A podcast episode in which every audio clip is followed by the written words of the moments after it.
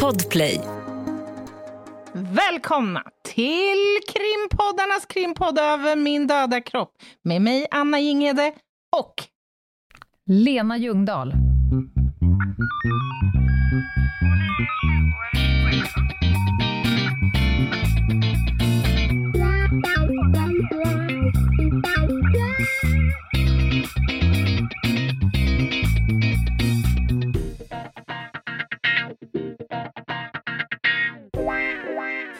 Vad trevligt ändå.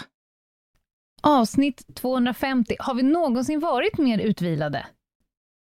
Ja, Ja. det... det Fy fan vad fräscht det hade varit Det tror jag faktiskt att jag här, har. nej.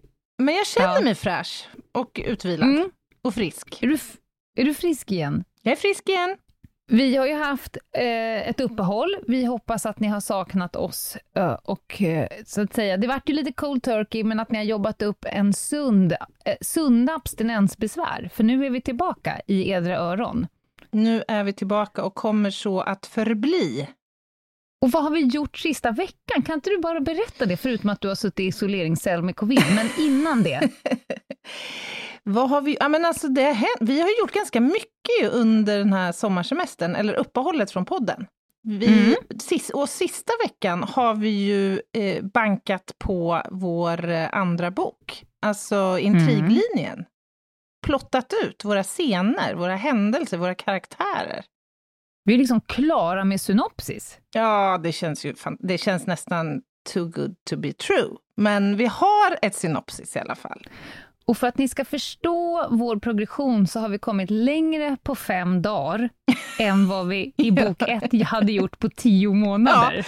Ja, Ta ja, in det det var- bara. Det var kanske ett grovt estimat eh, där, men, men eh, ändå någorlunda rimligt och rätt. Ja. Ja. Mm. ja det känns jättebra ju, peppigt inför hösten och allting. Eh, har du saknat... Och innan dess var vi i Almedalen. Ja, det var vi.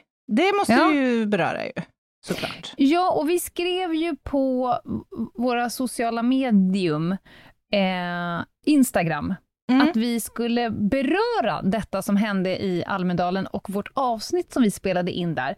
Och detta kommer vi att göra, för vi har fått ganska mycket reaktioner Mm. av olika sorter. Ja. Och, och så satt vi så här, ja men vi tar lite snutt av första avsnittet efter uppehållet och pratar om det här. Men sen så tänkte vi ett varv till och så kom vi fram till, vi ska ha ett helt avsnitt om eh, polisiär kompetens, eh, civilanställda, civilas kompetens och eh, det här med att ersätta versus komplettera och så vidare. och Så vidare. Så det kommer här, inte senare i höst, men ganska snart, kommer ett helt avsnitt om det. Mm. Det stämmer. Det ser jag fram emot att göra. Det blir kul. Det blir kul. Du, har du saknat eh, att podda? Eh, absolut inte. Nej? Okej. Du- Kändes det jobbigt? Fel svar, eller? Nu? Nej, inte alls. Kändes det jobbigt nu att sätta sig och podda? Jag ska brodera mitt svar li- lite grann. Alltså det var jävligt skönt att eh, slippa skriva manus, att slippa fundera på vad som skulle bli veckans ämne, att slippa framförallt släpa denna utrustning runt om, ut i, i kobbar och skär. Just det. Eh, det är inte så att jag tycker illa om att podda, men det har varit skönt och behövligt med eh, ett avbrott. Och nej, jag tycker inte det är jobbigt att dra igång igen. Tycker det ska bli ganska kul. Ja, för det var Du? lite min känsla. Ja, samma. Det var därför jag frågade, Mm. för att jag, jag håller med dig. Det har varit helt perfekt och faktiskt ganska nödvändigt att ha det här uppehållet i år. Mm. Men nu känner jag att det här är nästan som en liten högtidsstund. Ja, och kanske har vi fått ett gäng nya lyssnare med tanke på att eh, vårt avsnitt från Almedalen spreds rätt Mm. bra. Mm. Eh, och i så fall vill vi hälsa er välkomna och ni har då kommit till en krimpodd med två krimnördar. Eh, jag, Lena Ljungdahl och sen har vi min excellenta partner Anna Jinghede. eh, och vi tillsammans har ju, då säger våra expertområden är väl egentligen utredning, förundersökning, spaning, kriminalteknik och forensik. Det är Mm. väl där Det är väl där vi är som starkast. Det är väl den härad, så att säga, som vi är mest Mm. bekväma att röra oss i. Det kan man nog säga. Det är det vi har jobbat med hela våra liv. Mm. Mm. Mm, så vi, vi gissar inte så ofta. Och ibland närmar vi oss ämnen där vi inte är experter och då tar vi in experter om vi ska liksom djuplodas. Och det har vi jävligt många intressanta planerade Mm. inför hösten. Just det. Ja, Experter inom olika områden. det är mycket spännande som kommer eh, ur den här podden i höst. Det ska ni ha klart för er. Men det är faktiskt fortfarande absolut högsommar. Och Mm. förra året, när vi befann oss i denna ljuva tid, eh, så bjöd ju vi på en sommarföljetong på fem avsnitt om Mm. eh, överkonstapeln, kriminalkonstapeln eh, Gustav Stjärne. ja, just det. Och det hanns inte med i år. Eh, men du kom ju med den lysande idén att vi på något ändå litet sätt ska, ska ha ett substitut för detta. Så du har ju förberett ett case av en ganska historisk karaktär, Mm. som faktiskt kommer vandra över ett par avsnitt nu. Vi vet inte ännu hur många, utan det får vi se. Mm. Eh, som en, som en, faktiskt en sommarföljetong ändå. Just det, men vi kände att det kan ju vara härligt att starta upp med ett case. Mm. Eh, och det här caset som vi ska bjussa på nu då, det är faktiskt ett case som jag är ganska välbekant med eftersom det i delar berör mina hemtrakter. Och dessutom innehåller ganska... Och eftersom du är jättegammal. ja, framförallt så är ju caset ganska gammalt. Mm. Eh, och det innehåller ganska mycket intressant kriminalteknik faktiskt. Mm. Vi ska prata om ett historiskt fall, kanske ett av de mest omtalade i Sverige, skulle jag vilja påstå, under 1900-talet. Hade du hört talas om det här caset? Går det att säga nej när du har sagt att det är en av de mest om... Jag tänker, men alltså, det kanske jo. finns ett par andra. Palme, kanske? Men- Lite mer? Du flyger ju under radarn om du säger nej, för att du är generellt ganska usel på historiska eh, uppmärksammade case. Nej, men, och framförallt så tömmer jag cashminnet i samma sekund som jag liksom går vidare. Ja, sant. Sant. Jag har Nej, ju som vi- sagt kollat, kollat på en hel serie med dig utan att komma ihåg nu att jag har sett. Jag, Efter åtta avsnitt så kan jag fortfarande inte, även om mitt barns liv stod på spel, så skulle jag inte kunna säga till vem som är mördaren, fast jag har sett hela serien. Är det, men det är ändå fascinerande. Mm. Nåväl, huvudpersonen i vårt historiska case är idrottsstjärnan Olle Möller. Som jag tror ändå är bekant för ganska många, kanske inte så många av våra yngre lyssnare, men då skulle jag vilja föreslå att ni googlar Olle Möller. Det finns jättemycket skrivet om honom och det här caset där ute. Vad håller han på med för sport? Han var ju löpare Okej. Långdistans tror jag, han var jätteduktig, med i landslaget och sådär. Mm. Så att på, eh, på hans tid så att säga så var han ju absolut etablerad och känd för de flesta, skulle jag säga. Han föddes 1906 i Michigan i eh, USA. Och han kom alltså under sin livstid att spendera 20 år i svenska fängelser. Dömd för två olika mord, uteslutande på indicier. Han var också misstänkt för ett tredje mord som fick en annan förklaring som vi kommer återkomma lite grann till. Stopp. Ja, Nu kanske du ska förklara för våra nya lyssnare vad det är att vara dömd på indicier kontra att vara dömd när det inte bara är indicier. ja. Det här har vi pratat lite grann om i tidigare avsnitt, det här med indicier Mm. och indiciekedja och så här. Och det är ju förenklat när man så att säga saknar konkret eller robust teknisk bevisning eller annan som kan eh, direkt visa, bevisa skuld, kan man säga. Och, och vi har ju varit inne på det här, eh, det som du kallar för CSI-effekten. Mm. Jag tycker ju då och då att jag ser eh, rättsfall som är avdömda, där det är en extremt stark indiciekedja, Mm. där man kan ju tycka att det är ställt utom allt rimligt tvivel på grund av indiciekedjan. Det mm. finns inget rimligt tvivel kvar. Men personen blir friad därför att det, det i det specifika fallet saknas teknisk bevisning. Mm. Alltså att kriminaltekniken har inte bidragit i just det caset med någonting. Och då eh, frias man. Och det kallas ju för CSI-effekten. Vi har ju kommit lite dit att finns det inte teknisk bevisning så kanske det är ganska svårt att bli dömd. Kan man säga generellt att det är en eh, betydligt större utmaning för en åklagare att väcka åtal i ett mål eh, som är uteslutande byggt på indicier? Ja, det tror jag. Och framförallt så som det är nu. Alltså förr, eh, och jag vet ju att era metoder utvecklas och utvecklas, du som är kriminaltekniker. Förr så var man ju tvungen att luta sig mer på indicium, mer mm. än, än mm. forensiken. Men nu när forensiken finns, då är det nästan som att det har blivit diskat att mm. ha ett case med, som inte eh, liksom, har någon, någon, teknisk bevisning. Det där kan vi ju diskutera gång efter annan. Men jag tycker att jag ser sådana case Får jag bara säga att det är ju precis det där som du sa nu, det här sista, som är just CSI-effekten.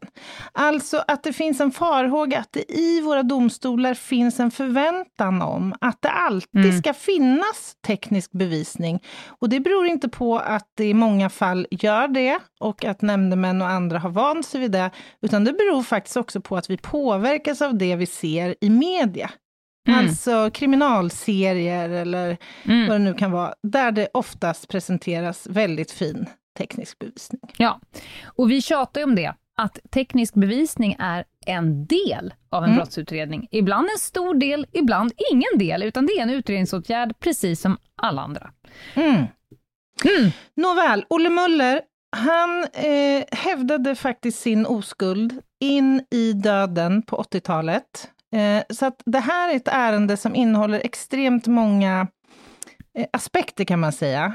Eh, man pratar om det här ärendet som ett rättshaveri, ett justitiemord, medan andra mm. menar att jo, Olle Muller satt, eller dömdes med rätta och avtjänade också 20 år i fängelse. Vi får se vad våra lyssnare tycker när de har hört, hört om fallet nu då.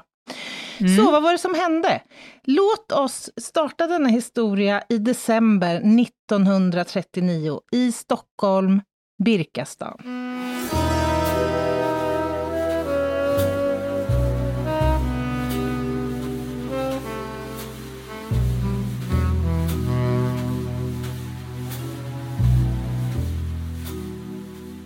Tioåriga Gerd är ute och leker på gatan. Eh, och eh, vid något tillfälle så försvinner hon från sina lekkamrater, ska de eh, berätta senare för föräldrar och i förhör. Eh, hon är spårlöst försvunnen bara, plötsligt. Mm. Och vittnen säger då att de har tvi- sett eh, Gerd tvingas in i en bil av två män. Eh, men det fanns vittnen här som gick isär. Något vittne hävdade en man, en, eh, något annat två män och eh, tredje en grön bil och fjärde en blå bil. Så det var mm. ganska svårt att få en adekvat liksom, uppfattning om vad det var som hade hänt Gerd, men man jobbade tidigt utifrån hypotesen att hon hade i vart fall rövats bort medelst eh, bil. Här börjar man ju söka då, föräldrar söker, grannar går, man går, man går ur huset så att säga och eh, mm. letar efter lilla Gerd här i Birkastan och i närliggande kvarter och till slut i större delen av eh, Stockholm. Hon anmäls naturligtvis försvunnen också och polisen upprättar en, en anmälan. Sen kan man ju fundera på vad det fanns för rutiner vid den här tidpunkten på 30-talet om en person anmäldes försvunnen. Tror du att man, gjorde man en efterlysning? Gjorde man någon form av kedjebrev mm. som gick ut till polisdistrikten om att vi hade ett barn här nu saknad och efterlyst? Eller vad, vad hände tror du? Så man blir lite nyfiken om hur det gick. Nu, nu när personen försvinner, då finns det ju en oerhörd så att säga, ordnad organisation. Mm. Ibland kallas den för MSO. Det är liksom en, en amerikansk eh, beteckning. I Sverige kallas det för EFP, efter eh, sökning av försvunnen person. Och där är, är väldigt uppstyrt vad man ska mm. göra, vilken ordning, vilken information man ska ta in, på vilket sätt och hur man ska börja söka och sådär. Mm. Kanske inte att man gjorde likadant. Vi ska också komma ihåg, vad fan, det är precis i början på kriget det här. Mm. Mm. MSO, det står för övrigt för Managing Search Operations. Och ja. det är ju en metodik för eftersökande egentligen av eh, försvunna personer som infördes eh, i svensk polis i slutet av 1900-talet. Ja, och, och, i Sverige heter den ju EFP. Alltså det är bara att man har... Oj oh, jävlar. Jag sitter i min kolonilott. Det ramlar saker runt omkring mig. Ja, nej men eh, den fanns ju inte då, men de gjorde säkert sitt bästa för att hitta Gerd ändå. Ja. Hur gick det då, Anna? Hur gick det då? Jo, eh, det ska gå några dagar här utan egentligen några fruktbara eh, resultat av sökandet. Den 8 december så befinner sig tre pojkar i 12-årsåldern eh, ute vid Lötsjön och de är där för att pröva isen. Det är ju vinter då. Mm -hmm. Och eh, när de befinner sig här ute, Lötsjön ligger för övrigt i norra, Stockholms norra... Sumpan? Ja, precis. Eh, där hittar de en flickkropp. En avliden flicka som är dumpad, till synes i alla fall dumpad i en grop. Mm -hmm. eh, så att de här pojkarna anmäler vad de har sett och det ska visa sig att flickan är våldtagen och strypt till döds. Och brottsplatsen kommer då att undersökas och här som lite kuriosa så vill jag gärna bjuda på att det var Harry Söderman, alltså Revolver-Harry som vi har pratat om i något avsnitt tidigare, som då var chef för den eh, nystartade Statens kriminaltekniska anstalt. Han var med på fyndplatsen här och hjälpte mm -hmm. till med brottsplatsundersökningen. Och eh, i hans memoarer så har han omtalat Gärdfallet. Och då skrev han så här. Vem kunde vilja bära hand på ett rart och oskyldigt barn med hela livet framför sig? Någon vettvilling, en människa som var sjuk i hjärnan och ännu sjukare i själen. Det här var ett ärende som kom att påverka honom starkt under hans eh, yrkeskarriär. Fullt förståeligt ju. Det kan man ju tro. Kan vi bara bromsa in lite så här vid, vid hans memoarer? Mm. Kommer du att skriva? Va, vilka så här, case kommer du skriva om i dina memoarer? Jag har många. Jag har... Ska jag berätta en hemlis? har, du, har du synopsis klart för dina Nej. memoarer? Nej, men jag har en, en liten hemlig bok. Där Aha. jag så att säga för lite register Den lilla röda? På, ja, litet register på ärenden jag har jobbat med som har gjort intryck på mig av olika slag. Därmed inte sagt att jag någonsin kommer skriva memoarer, för jag har mycket svårt att se att den skulle nå en större läsekrets. Men ändå, jag har, jag, det finns lite material där i alla fall. Men vet du vad, jag tror inte alls att det är omöjligt att jo, den skulle... herregud. Jo, jo, jo. Det kommer inte att ske. Men det är kul att du frågar. Kära eh, eh, bok. Idag har jag, så att säga, penslat. Det är ingen dagbok, Lena. Men jag, hur, det här måste vi stanna till. Hur går det till när du så att säga sätter dig vid din lilla bok? Är, på vilket sätt? Ja, men alltså, jag, jag, skriver några rader om ärendet. Vad, ja, kanske inte i dagboksform då, men, men, vad jag har sökt för spår och vad det har gett i de fall det har gett någonting. Och liksom intressanta iakttagelser och fynd som jag har gjort, som kanske liksom bara har förbipasserats och inte kommit att liksom... Ja. ja är det dina egna prestationer nej, i den här boken? Det är, jag, jag, vet inte, jag började med det där för ett antal år sedan när jag hade haft några sådana här lite spännande... Från början var det ju för att komma ihåg K-nummer, alltså ärendenummer, mm, ja, ifall ja, jag skulle vilja gå tillbaka ja. till dem. Det var så det Men började. där har du ju en stark rubrik för fan. K-nummer! 31 500 för 96. Är en stark rubrikserie. Ja, jag får fundera på det. Jag känner att jag behöver vara din förläggare i det här. Gud, ja. Det här kan bli en serie. Eller en Ja, spökskrivare. Vi går vidare. På brottsplatsen så gjorde man en del intressanta fynd. Man hittade däckavtryck bland annat. Och det här är ju, alltså vintertid är ju ganska tacksamt faktiskt att Mm. jobba däckavtryck. Eh, jag vet inte om man jobbar, men jag kan tänka mig att man gjorde det, att man gjorde gipsavgjutningar redan på den tiden. Av Mhm. däckavtryck i snö och lera och sådär. Mm. Man undersökte också Gerds kläder och på hennes kappa så hittade man hundhår som man ganska snabbt eh, bedömde kunna härröra från en eh, schäfer. Schäferhund. Hur, hur går en sån undersökning till? Eh, Hur artbestämmer ni hundår idag? Ja, idag så har vi ju faktiskt möjlighet att göra DNA-analyser av hår eh, tillsammans med så kallade morfologiska analyser, det vill säga att man undersöker de här i olika typer av mikroskop och kan gå Mm. ner och titta på hur medullan, alltså hur de olika beståndsdelarna i håret eh, ser ut, för det skiljer sig lite grann mellan olika arter och sådär. Och även inom en och samma art kan det skilja. Men på den tiden så hade man nog inte möjlighet att, man, hade in, man hade ingen möjlighet att göra kemiska analyser av hår. Idag kan vi ju se om ett hår har varit blekt till exempel, eller infärgat eller Blekt schamponerat. Va? Blekt schäfer, det har ändå något. Ja, ja, nu pratar jag humant hår naturligtvis. Men hur, jag är väldigt intresserad hur man kan se skillnad om det här är en schäfer eller en, eh, inte fan vet jag, någon Ja, strävhårig tax. Överhuvudtaget så uppvisar ju liksom djurpäls en annan karaktäristik än till exempel humant hår. De är ju grövre Mm. stråna till att börja med. Mm. Och man kan se liksom form, för att förklara det enkelt, form, eh, formförändringar, eller vad ska jag säga, en annan Ja. form och struktur på håret än ett människohår. Och i Mm. det här fallet så kan jag tänka mig att man först kunde bestämma att det inte var människohår och eh, sannolikt hundhår och sen utgår jag från att man ha, kanske hade så att säga referensmaterial från olika arter som man kunde Mm. faktiskt lägga upp i ett mikroskop och jämföra mot för att få idén om att det var schäfer just. Känns det Coolt. konstigt?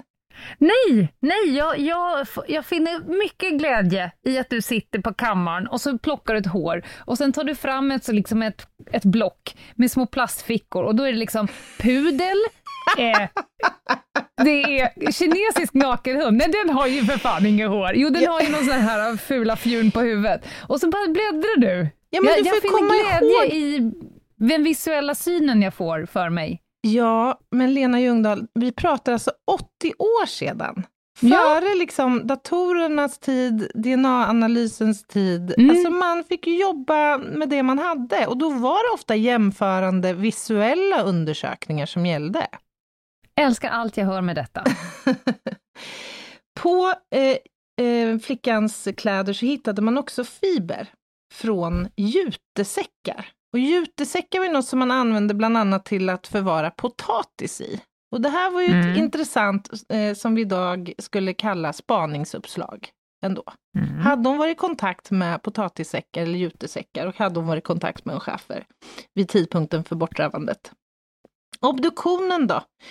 Vid obduktionen så kunde man bedöma att eh, mordet hade skett ungefär en timme eller i alla fall en kort tid efter bortförandet. Så att det gick att bestämma hennes dödstidpunkt ganska exakt vad jag förstår, vilket kan verka lite förvånande, för återigen så hade man ju inte samma metoder då som man har idag, men man lyckades snäva in en ungefärlig dödstidpunkt i alla fall. Hon Mm. hade avlidit till följd av strypning med någon form av snara. Och i övrigt så fanns det egentligen inte så mycket att gå på från eh, varken brottsplatsen eller obduktionen. Och strypning då, vi kanske kan nämna någonting om strypning. Eh, det är ju ett eh, ganska vanligt ändå sätt att ta död på en annan människa och särskilt inom relationer. Och i allra helst när en man har ihjäl en kvinna så är strypning Mm. ganska vanligt förekommande. Och det vanligaste är att man stryper med sina händer, som manuell strypning. Men det förekommer också att man använder sig av någon form av strypsnara en ligatur av något slag. Det kan vara ett rep, ett hopprep, en bh eller ett eh, liksom, vad vet jag, skärp. Egentligen vad som mm. helst som lyckas åstadkomma tryck över eh, luftvägen helt enkelt. Eh, och här hade man ju då kunnat bestämma att det var någon form av snara man letade efter i alla fall. Det här brottet och händelsen nådde ju nu allmänheten och eh, väckte starka reaktioner. Mitt på blanka dagen när en liten flicka är ute och leker med sina lekkamrater precis utanför sin bostad så lyckas någon röva bort henne och mörda henne och utsätta henne för en brutal eh, gärning. Ju. Mm. Eh, och allmänheten lägger också tryck nu på polisen och spaningsledningen. Nu får ni se till att eh, jobba i caset, så att säga. Men det är inte mycket de har att gå på här ju.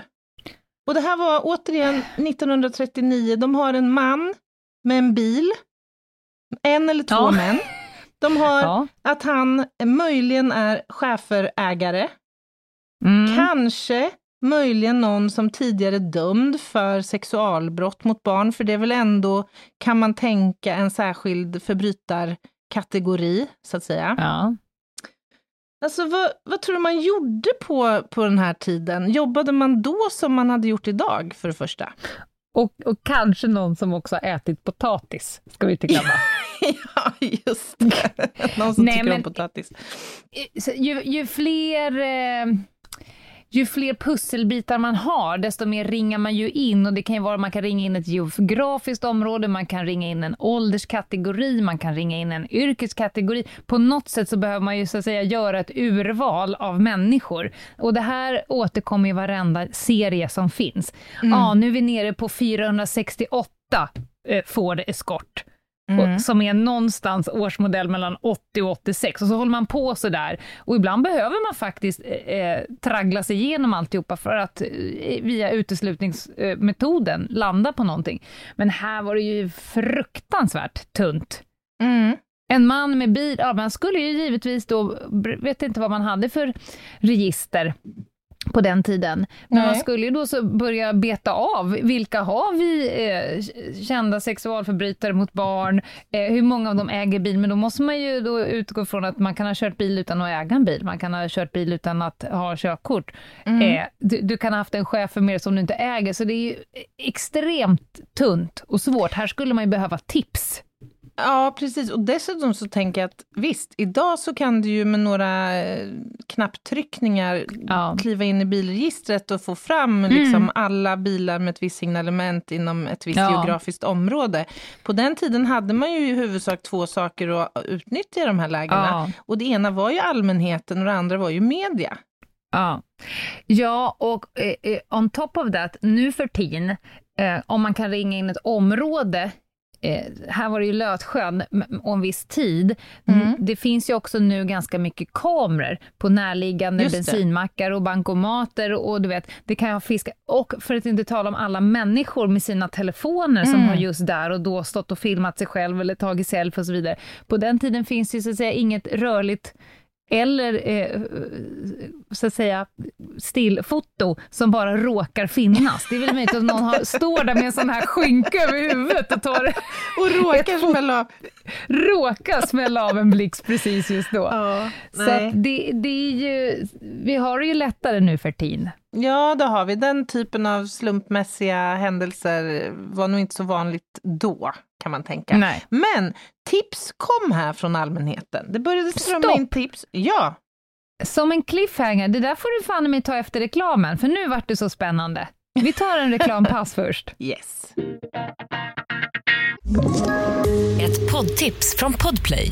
I fallen jag aldrig glömmer djupdyker Hasse Aro i arbetet bakom några av Sveriges mest uppseendeväckande brottsutredningar går vi in med hemlig telefonavlyssning och, och då upplever vi att vi får en total förändring av hans beteende. Vad är det som händer nu? Vem är det som läcker?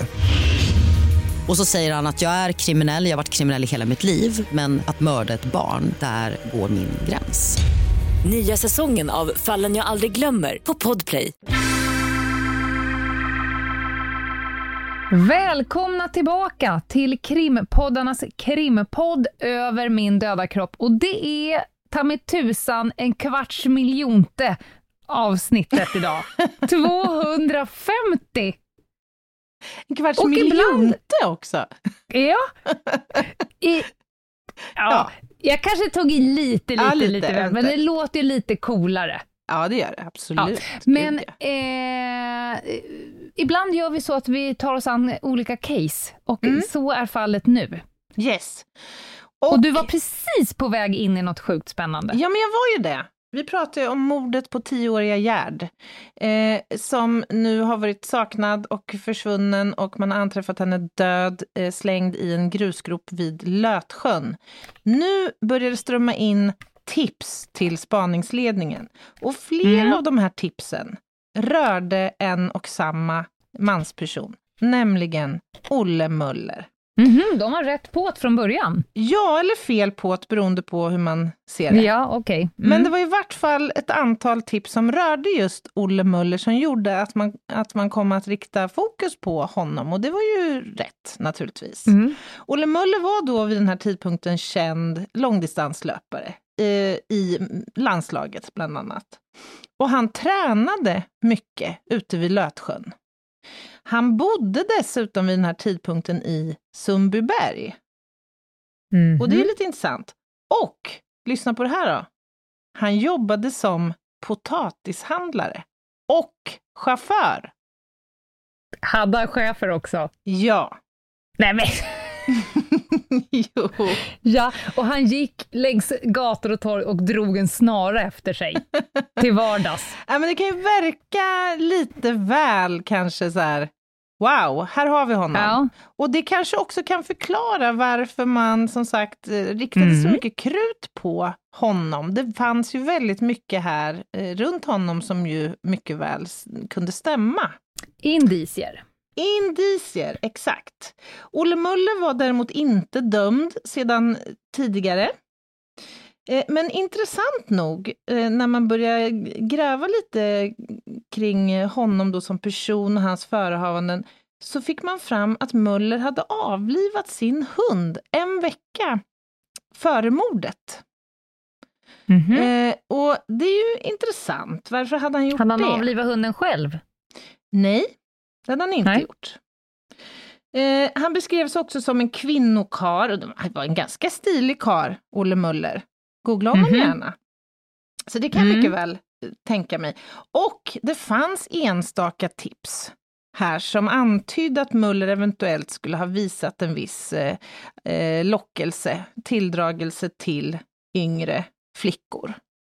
Och man kan ju fundera här nu då, alltså återigen, det är ju ett flertal... Till barn. Vad sa du? Barn. Barn, Barn, ja. eller? Ja. Eh, ja, eh, så som det beskrivs så pratar man om yngre eh, flickor och det tolkar jag som barn. ja. Mm. Att det skulle vara så att han var intresserad av eh, barn. Mm. Och då är ju frågan här hur man tänker nu i, i eh, spaningsledningen. Det är ju många delar här som direkt vid blotta anblicken känns eh, vettigt och rimligt. Att så att säga han skulle vara då kunna hållas misstänkt för det här mordet. Mm. Men det finns ju också en risk när det är så många faktorer som verkar stämma in på en eftersökt förövare, att man kanske inte riktar så mycket krut på att försöka hitta en alternativ person eller ett alternativt eh, spår. Jag skulle i det här läget, om jag hade fått välja, så skulle jag i det här läget ta ett par spanare, en spaningssektion. Han är liksom tillräckligt intressant. Mm. Man behöver absolut inte vara eh, skäligen misstänkt eller något annat, utan det kan vara en, en eh, halv eh, skum magkänsla. Men det finns ju ett par indicier. Då Mm. skulle jag helt enkelt avsätta lite resurser för att kika på honom några dagar, för att Mm. se om den så att säga, magkänslan eh, stärks Mm. eller mattas ut. Om han gör någonting, vad han håller på med och så vidare. Eh, Mm. Om vi ponerar att han har precis mördat ett barn. Ehm, och sen så skulle jag då samtidigt jobba på alternativa spår, om det nu visar sig att han är fel person, så att man inte så att säga, bestämmer sig för en och lägger alla ägg i den korgen, för Just då kan det. man ju missa intressanta saker Mm. på sidan av. Mm, så hade jag gjort. Ja, och det jag funderar lite grann på, har gjort flera gånger när jag har eh, skrivit ner lite manuspunkter för, för det här avsnittet, det är ju hur spaningsledningen och liksom kåren eventuellt på, och allmänheten påverkas av att det här är en känd person. Det här mm. är en person som de flesta känner till, han är uppmärksammad.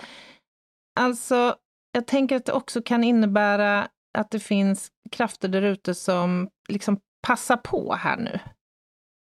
Alltså att han mm. blir tacksamt offer också. För Kanske både och. Tänk, mm. ja, jag, jag, förstår precis. Jag tror att, för att jag har ju så att säga, spanat på ganska mycket kända mm. personer. Mm. Och, och, jag skulle säga att det kan gå both ways. Mm, mm. Antingen så är det väldigt tacknämligt eh, och det är allmänt känt att den här personen, inte vet jag, missbrukar narkotika eller mm. är, är liksom krim, i kriminella kretsar.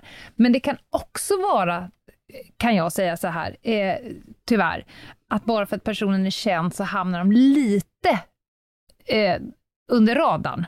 Mm -hmm. okay. alltså, jag, jag, jag, upplever att jag, att jag har varit med i case att det går båda vägar. Mm. Antingen så, så kanske man lägger mer resurser än vad man hade gjort om personen inte hade varit känd och ibland kan jag tycka att man lägger mindre resurser mm. än mm. Om, om personen inte har varit känd. Beroende på mm. om man är till exempel väldigt folkkär och populär och så vidare. Ja, och så vidare, och så vidare. Ja, det kan man ju tänka sig att man skulle eh, kunna då kanske, riskera påverka. Nej, men inte, inte hon, det mm. kan ju inte vara... Förstår du? Mm, eh, och då, gäller det, då är det viktigt att någon då har tungan rätt i mun och så här, mm. behandlar alla exakt lika inför lagen. För så är, är ju vårt rättssystem uppbyggt.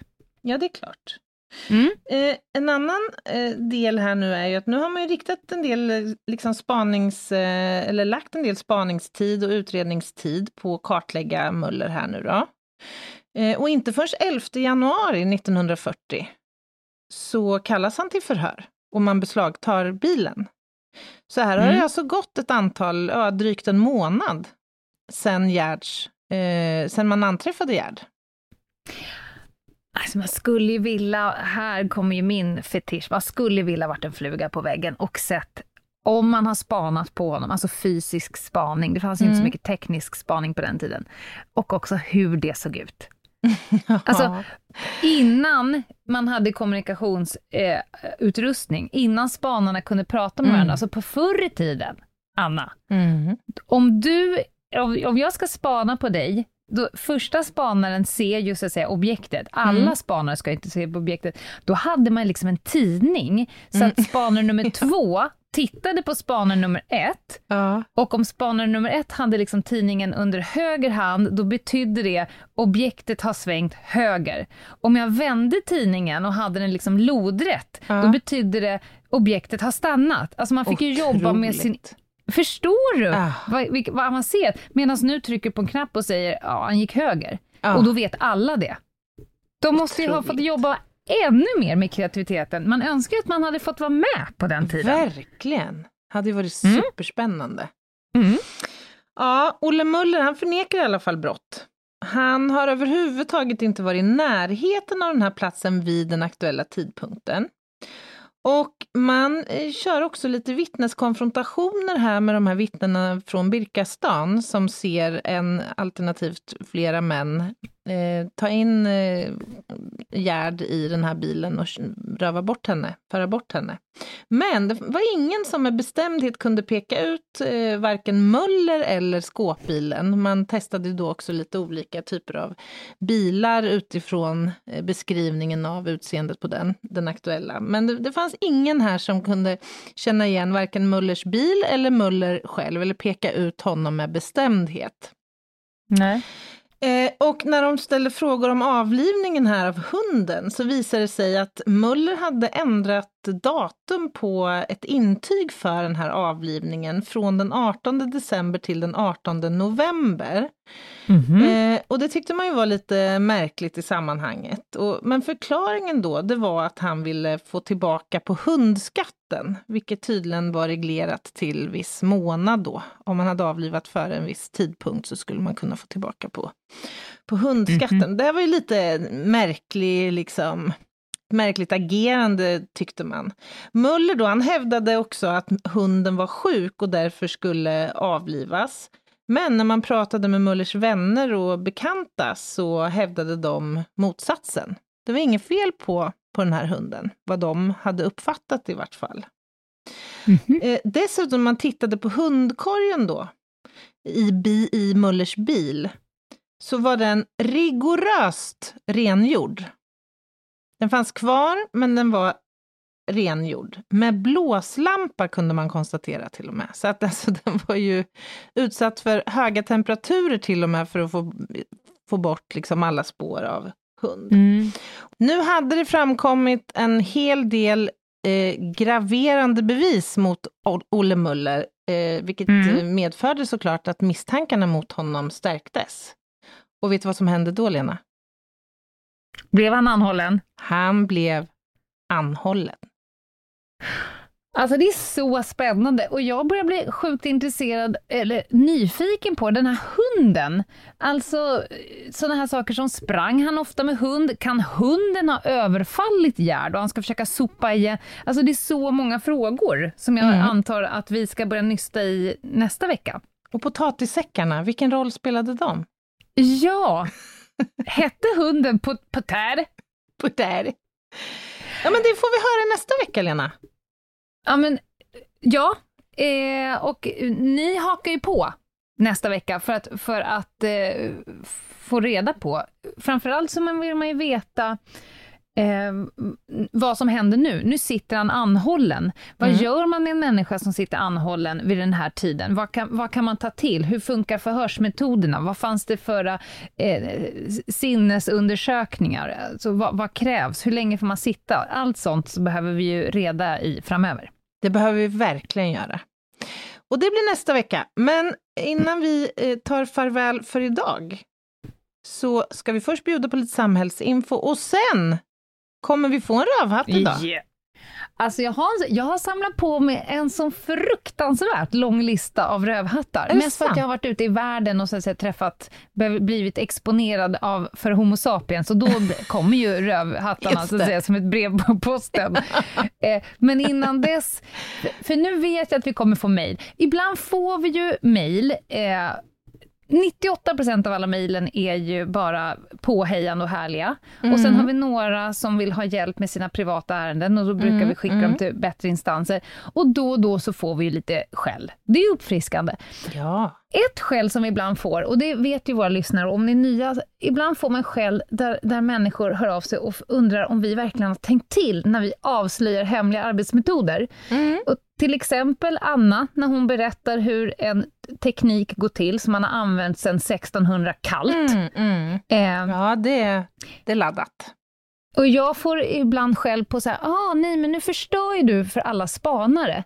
Eh, och, och då ler ju jag i mjugg. Ett, för att man inte har fattat någonting. Två, för att mm, de allra flesta metoderna, så att säga, är ju med i varenda bok, film och så vidare. Mm. Och nu tänker jag, nu kanske någon sitter trigger happy och skriver ett mejl till mig Mhm. och säger Lena, nu har ju du avslutat, eller avslöjat det här med tidningen, så från och med nu kan ju ingen spanare läsa Dagens Nyheter och Svenskan utan att bli avslöjad.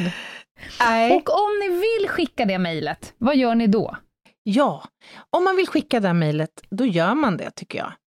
Till Mm. adressen hej och. Eller så kan man ju skriva ett surt eh, DM på Instagram. Ljungdahl och Ginghede, det går också jättebra. Så raderar jag Det det. viktiga är att vi får Ja, informationen. exakt. Att vi får feedbacken där. Mm. Mm. Just det. Så kan man passa på att lyssna på avsnittet Feedback Tourettes. Kan, Vi har ju ett sånt. det kan man Mm. också göra. Ja. Men nu Lena, Nej, men jag måste säga en sak till för alla Mm. nya lyssnare. Det är ju inte långt kvar till vår bok nummer ett släpps. nej Den just det. släpps alltså 2 september. Den Mhm. kommer också som ljudbok, ska vi säga. Ja. Eh, och det går att förboka denna, så man kan få det. Man kan då välja om man förbokar ett osignerat exemplar, eller om man vill att jag och Anna ska sitta och svettas i en lagerlokal eh, i augusti och eh, så att säga signera alla era böcker. Och då får Mm. man ju då både din och min signatur. Det är också en rolig fråga vi har fått. Får man båda? Nej, du får bara Anna. Lena sitter på toa under hela tiden. ja, men alltså, Men, men det är alltså båda. det kommer man få. Boken heter Någon måste dö och den ges ut av Norstedts den 2 Mm, september. mm. Går att förboka på massa olika såna här bokshoppar på nätet. Just det. Bra, Nu, nu händer det. nu kommer den. Lenas rövhatt. Ja, och jag har ju då en lång lista av rövhattar. Eh, det är också ett upplägg vi har. Varannan vecka så utser jag en veckas rövhatt eftersom jag oftast är den som blir irriterad på, på människor och fenomen. Anna hittar ju oftast förmildrande omständigheter. Och varannan vecka så listar Anna någonting jätte, jätteviktigt. Det kan vara någonting om döden, det kan vara någonting om mellangården eller någonting om djurriket. Det är ungefär de tre och växlar mellan. Ja, man, man, kan väl säga att biologin ligger mig varmt mm. om, om hjärtat. Ibland jobbar du upp i, du, någonstans mellan mellangården och munhålan. Där Just. växlar du. Där har du det. Ja, men tänk så mycket viktig, döviktig ja. kunskap ja. jag har spridit tack ja. vare listorna. Absolut. Men idag är det då dags för en rövhatt och jag har en ganska nibblande god.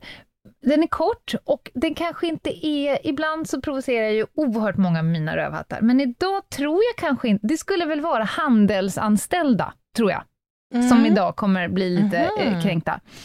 Jag befann mig i en av våra större klädkedjor mm. för att mm. köpa mig en pyjamas. Jaha. Mm.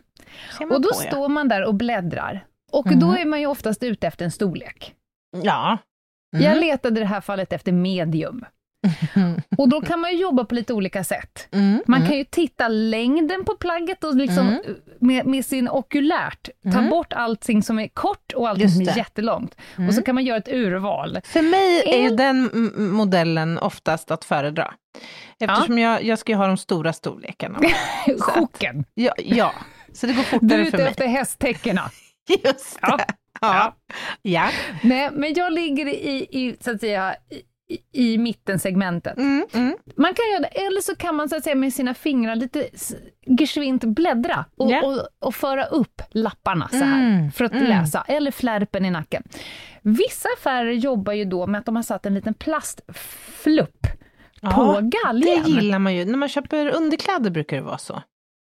Där brukar det vara så, och ibland också andra butiker. Men, döm om min förvåning, det satt en svart flärp kring varje galge. Ja. Men på den flärpen så stod det “Sizes added”.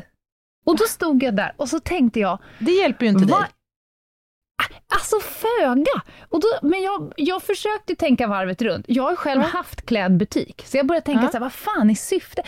Alltså, om vi bara smakar på orden. Sizes mm. added. Alltså någon har lagt till storlekar ja. till hästen, som det heter, eh, stången. Är det att just det här plagget har fått en storlek nu? ja, exakt. Den hade ingen, men nu har jag added the size. Nej, men och då står jag där och tänker, men då kommer en person och så, så för jag upp min lilla näve och så säger jag så här, ursäkta, det här med sizes added, eller om det var added sizes, något av dem. Mm. Added sizes var det nog. Alltså, på vilket sätt ska jag jobba med den informationen nu, när jag letar efter en medium? Och då säger jag så här, nej men det betyder att vi har fyllt på med storlekar Ja, från när då? Ja, men från till exempel i morse. Ja, ja. ja. hur hjälper det mig?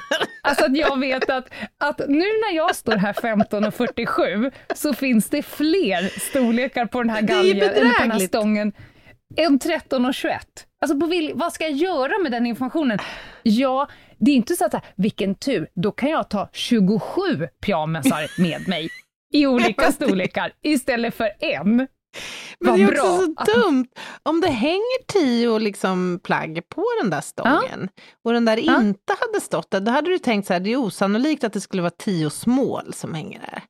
Alltså det borde ju ja, finnas då, flera olika sizes. Ja, ja, ja, ja, ja. Och då tänkte jag, men om, om, det, om det skulle kunna gå ut på typ anslagstavlan så att det når alla människor i Sverige, att om det sitter en flärp på där det står eh, sizes added, yeah. då betyder det att vi har... För jag sa så här, kan det vara så att du menar att det inte finns fler på lagret, så att jag slipper ställa den jobbiga frågan till er, ja, så att den här det. flärpen betyder att allt är uttänkt. Nej, det är sizes inte det added, det betyder. Don't ask the counter. Exakt. Cashier. Hon bara, nej men då svarar hon så här, nej men det betyder inte det, för vi kan ha ännu fler på lagret. Men då är det ju helt meningslöst för mig som konsument. Ja, men framförallt är det ju helt meningslöst. Om tanken är att det ska vara en service till köparen så, mm. så utesluter det ju inte att du måste ju först du måste ju ändå titta på de där jävla lapparna. Du, det säger ju ingenting om vilka sizes som är added. Och så, så, jag var tvungen att gå lite längre. Så, så här, du som jobbar i butiken, hjälper det här dig? Hon sa så här, men om jag går snabbt genom butiken, då kan jag liksom se att nu har någon där borta, 30 meter bort, fyllt på pyjamasar. Ah, aha. Ja, fast det måste du kunna se inne på lager. Alltså, ni måste ju kunna ha ett annat system. Någon får lön för att gå runt och trycka fast svarta flärpar på galgar som inte ger ja, men det är också så här, vad är, livet någonting för någon. ja, men vad, vad är, alltså så här, okej, du jobbar där och sen så, Mm. så ser att det hänger 20 plagg på den här galgen. Skulle du Mm. då inte tänka att, nej, här har nog ingen hängt upp plagg i olika storlekar? det är ju så dumt. Äh, Det kan ju, men, alltså, ni måste kunna... och Då sa jag så här, okej, men om jag nu behöver en medium, då sa hon så här, ja, då får du nog bara börja leta, ungefär som i alla andra butiker då. ja. Som man alltid gör. Men är det inte bara lite, det var det jag skulle komma till, är det inte bara lite, lite, ett, tidskrävande, Alltså den här personen hade ju kunnat typ så här, damma läppstiften istället. Den Ja. som är flärpansvarig. Och dumt. två, eh, så ger ju en lite huvudbry. Så här, Gud vad bra, nu har någon hängt upp fler storlekar. Ja. Jag tackar för informationen och återgår till mitt letande Ja, det finns ju av, också av risk medium. för, ja, men och det, det finns ju risk för ännu större irritation då. Ja, nu Mm. skulle jag vilja köpa den här pyjamasen, tänker du. Ja, tackar, tackar. Oj, här har de added sizes, tänker du. Och så bläddrar Ja. du igenom 27 plagg. Nej, ingen medium. Nej men ja, och det var jag också inne på. Jag trodde det var en förskönad variant av big sizes. Alltså här har vi Ja. addat tyg. Jaha, okej. Tror, men då, då, men Det då var det så här, men är det sig. alla? Ja, ja, ja. Alltså, det här är en, en jättestor extra small. Vi har addat size på extra smallen. Då skulle jag nog vilja kalla den för small. ja. Inte en added Nej, sizes nej. extra small. Nej, Nej, nej. så det följer det också. Nåväl, sluta upp med det här. Gör saker som hjälper. Och om du inte har någonting som hjälper, då kan du ju gå in på lagret och ta en smörgås istället En för att bara hålla smörgås, på med ja. det här. En smörgås kan man ta. Eh, Men jag Ja. skulle också uppmana om det är någon som lyssnar på det här nu som kanske jobbar med konfektion, att kanske upplysa oss. Det kanske är något som vi helt missar här. Det kanske finns en kanonidé. Ja, men jag har haft en 20 minuters intervju med personen som har satt dit dem. Om inte hon vet, då kan ju för fan ingen annan veta. Nej, men sant. för all del, hej att ljungdahlinghede.se. Yes, där Ja. satt den. Det var det. Underbar rövhatt Lena, tack för den. Mm.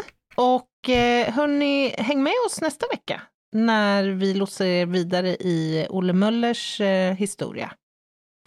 Det tycker jag verkligen. Och innan det så går vi emellan med en floss, som, eller som vi ibland säger, veckans spaning. Den kommer på måndag. Då får vi ett huvudbry av Meta Broddare som skickar ut oss oftast rätt långt ut i det filosofiska rummet. Och sen så pratar vi om saker som in, allt som inte har med krim att göra, pratar vi om på måndagar. Och sen så fortsätter vi med den anhållna Olle Möller nästa torsdag. Det blir jättebra. Tack för att Ta du hand om er. Ta hand om er. Bye!